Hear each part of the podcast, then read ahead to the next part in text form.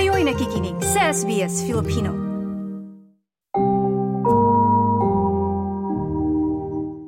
Bahagyang tumaas ang bilang ng mga bakanteng bahay at kwartong mauupahan sa Australia nitong Disyembre ayon sa pinakahuling ulat ng PropTrack. Sa mga pangunahing syudad, ang Darwin ang pinakamataas ang vacancy rate na may 2.65%. Kasunod nito ang Sydney na may 1.37%, Melbourne na may 1.18% at ang Hobart na may 1.02%. Sa kabila nito, itinuturing pa rin na critical level ang supply ng mga mauupahang bahay o kahit unit sa bansa, habang ang median rental price ay pumalo na sa $580 nitong Disyembre. Ramdam ng maraming nangungupahan na tulad ni Claudia Tabalina mula sa Leppington sa Sydney ang bigat sa bulsa ng pagtaas ng renta at cost of living sa bansa. Sampung taon na silang nangungupahan at mula noong 2019, naging sunod-sunod na ang pagtaas ng kanilang binabayarang renta. Nag-start talaga kami before COVID ata. So, nag-start kami ng, kasi bagong bahay to, mga 560.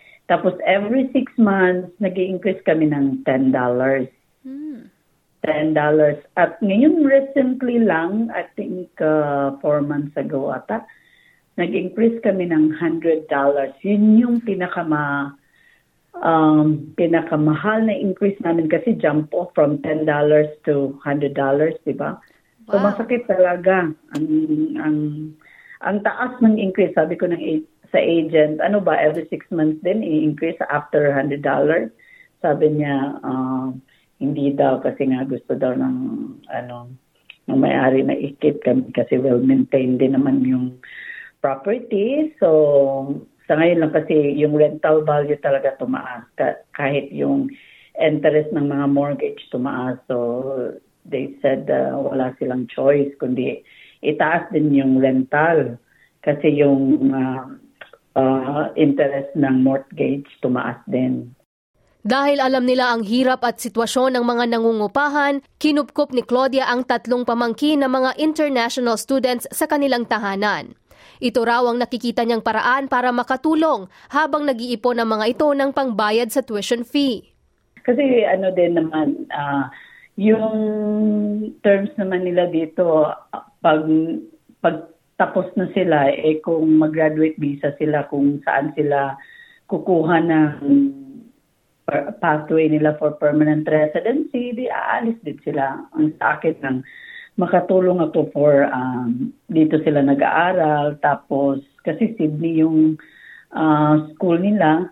Kasi nandito ako maka-save din sila ng upa ng bahay. So after that kung saan pala rin sila na yung point system kukuha sila sa regional doon na sila mm-hmm. ano So, pwede na silang maging independent. Oh, Opo. So, nakatulong na. kayo ng malaki doon sa gastos mm. nila opo, oh, habang nag-aaral dyan. Pero, so far po, um, paano kayo nagbabudget all together? So, may mga sharing ba or nagpapag-usapan niyo po may, ba?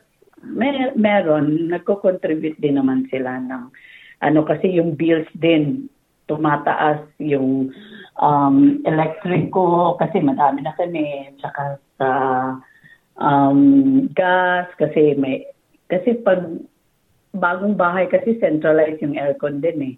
Tapos yung heater ginagamit dito gas. So lumalaki din. So sabi ko kahit bills lang ano mag-contribute kayo. Tapos sa pagkain kasi minsan mga bata dito hindi naman kumakain, nagluluto eh.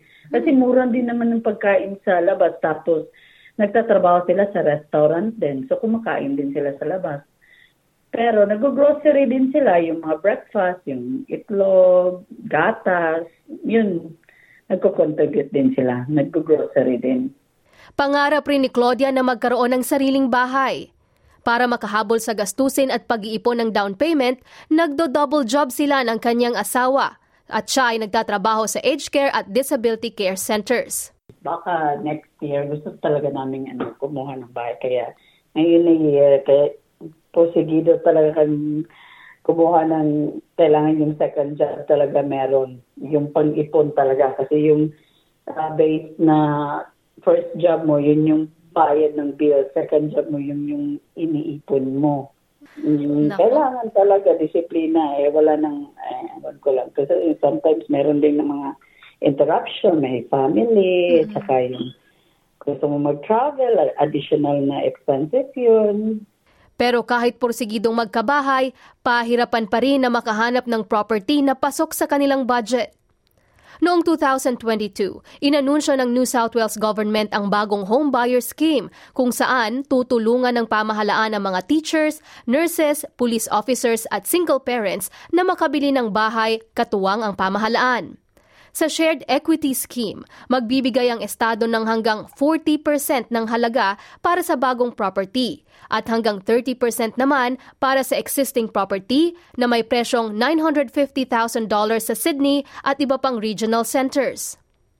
Malaking tulong ito para sa mga essential workers. Pero para kay Claudia, mas makakabuti sana kung bukas ito para sa lahat ng mga first home buyers at hindi lamang sa mga piling propesyon.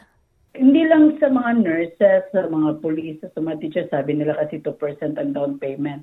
Kahit sa mga lahat ng citizen na ano gustong kumuha ng bahay, especially yung mga first-time home buyer, di ba?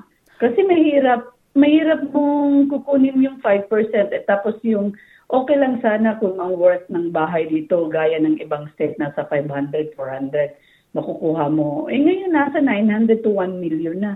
Yes. Eh ang hirap talaga mag-secure ng pang-deposit noon. Mm-hmm. 'Di ba? Kung na yung average uh, income mo lang. Nitong Agosto, inanunsyo ng pamahalaan na target nilang makapagpatayo ng 1.2 million na pabahay sa loob ng limang taon. Pero ayon sa ilang property analysts at economists, malabo itong matupad. Sa datos ng Australian Bureau of Statistics, ang mga building approval sa pagpapatayo ng bahay sa nagdaang financial year ay mababa kumpara noong 2022. At habang bukas sa mabansa sa migrasyon, patuloy din ang pangangailangan ng mas mataas na supply ng pabahay na ayon kay Prime Minister Anthony Albanese ay pilit nilang tinutugunan.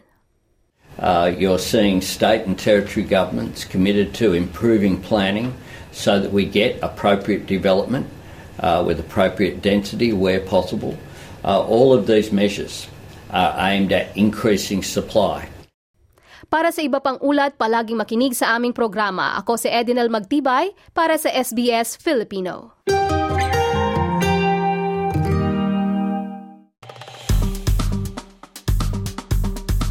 I-like, i-share, mag-comment, sundan ang SBS Filipino sa Facebook.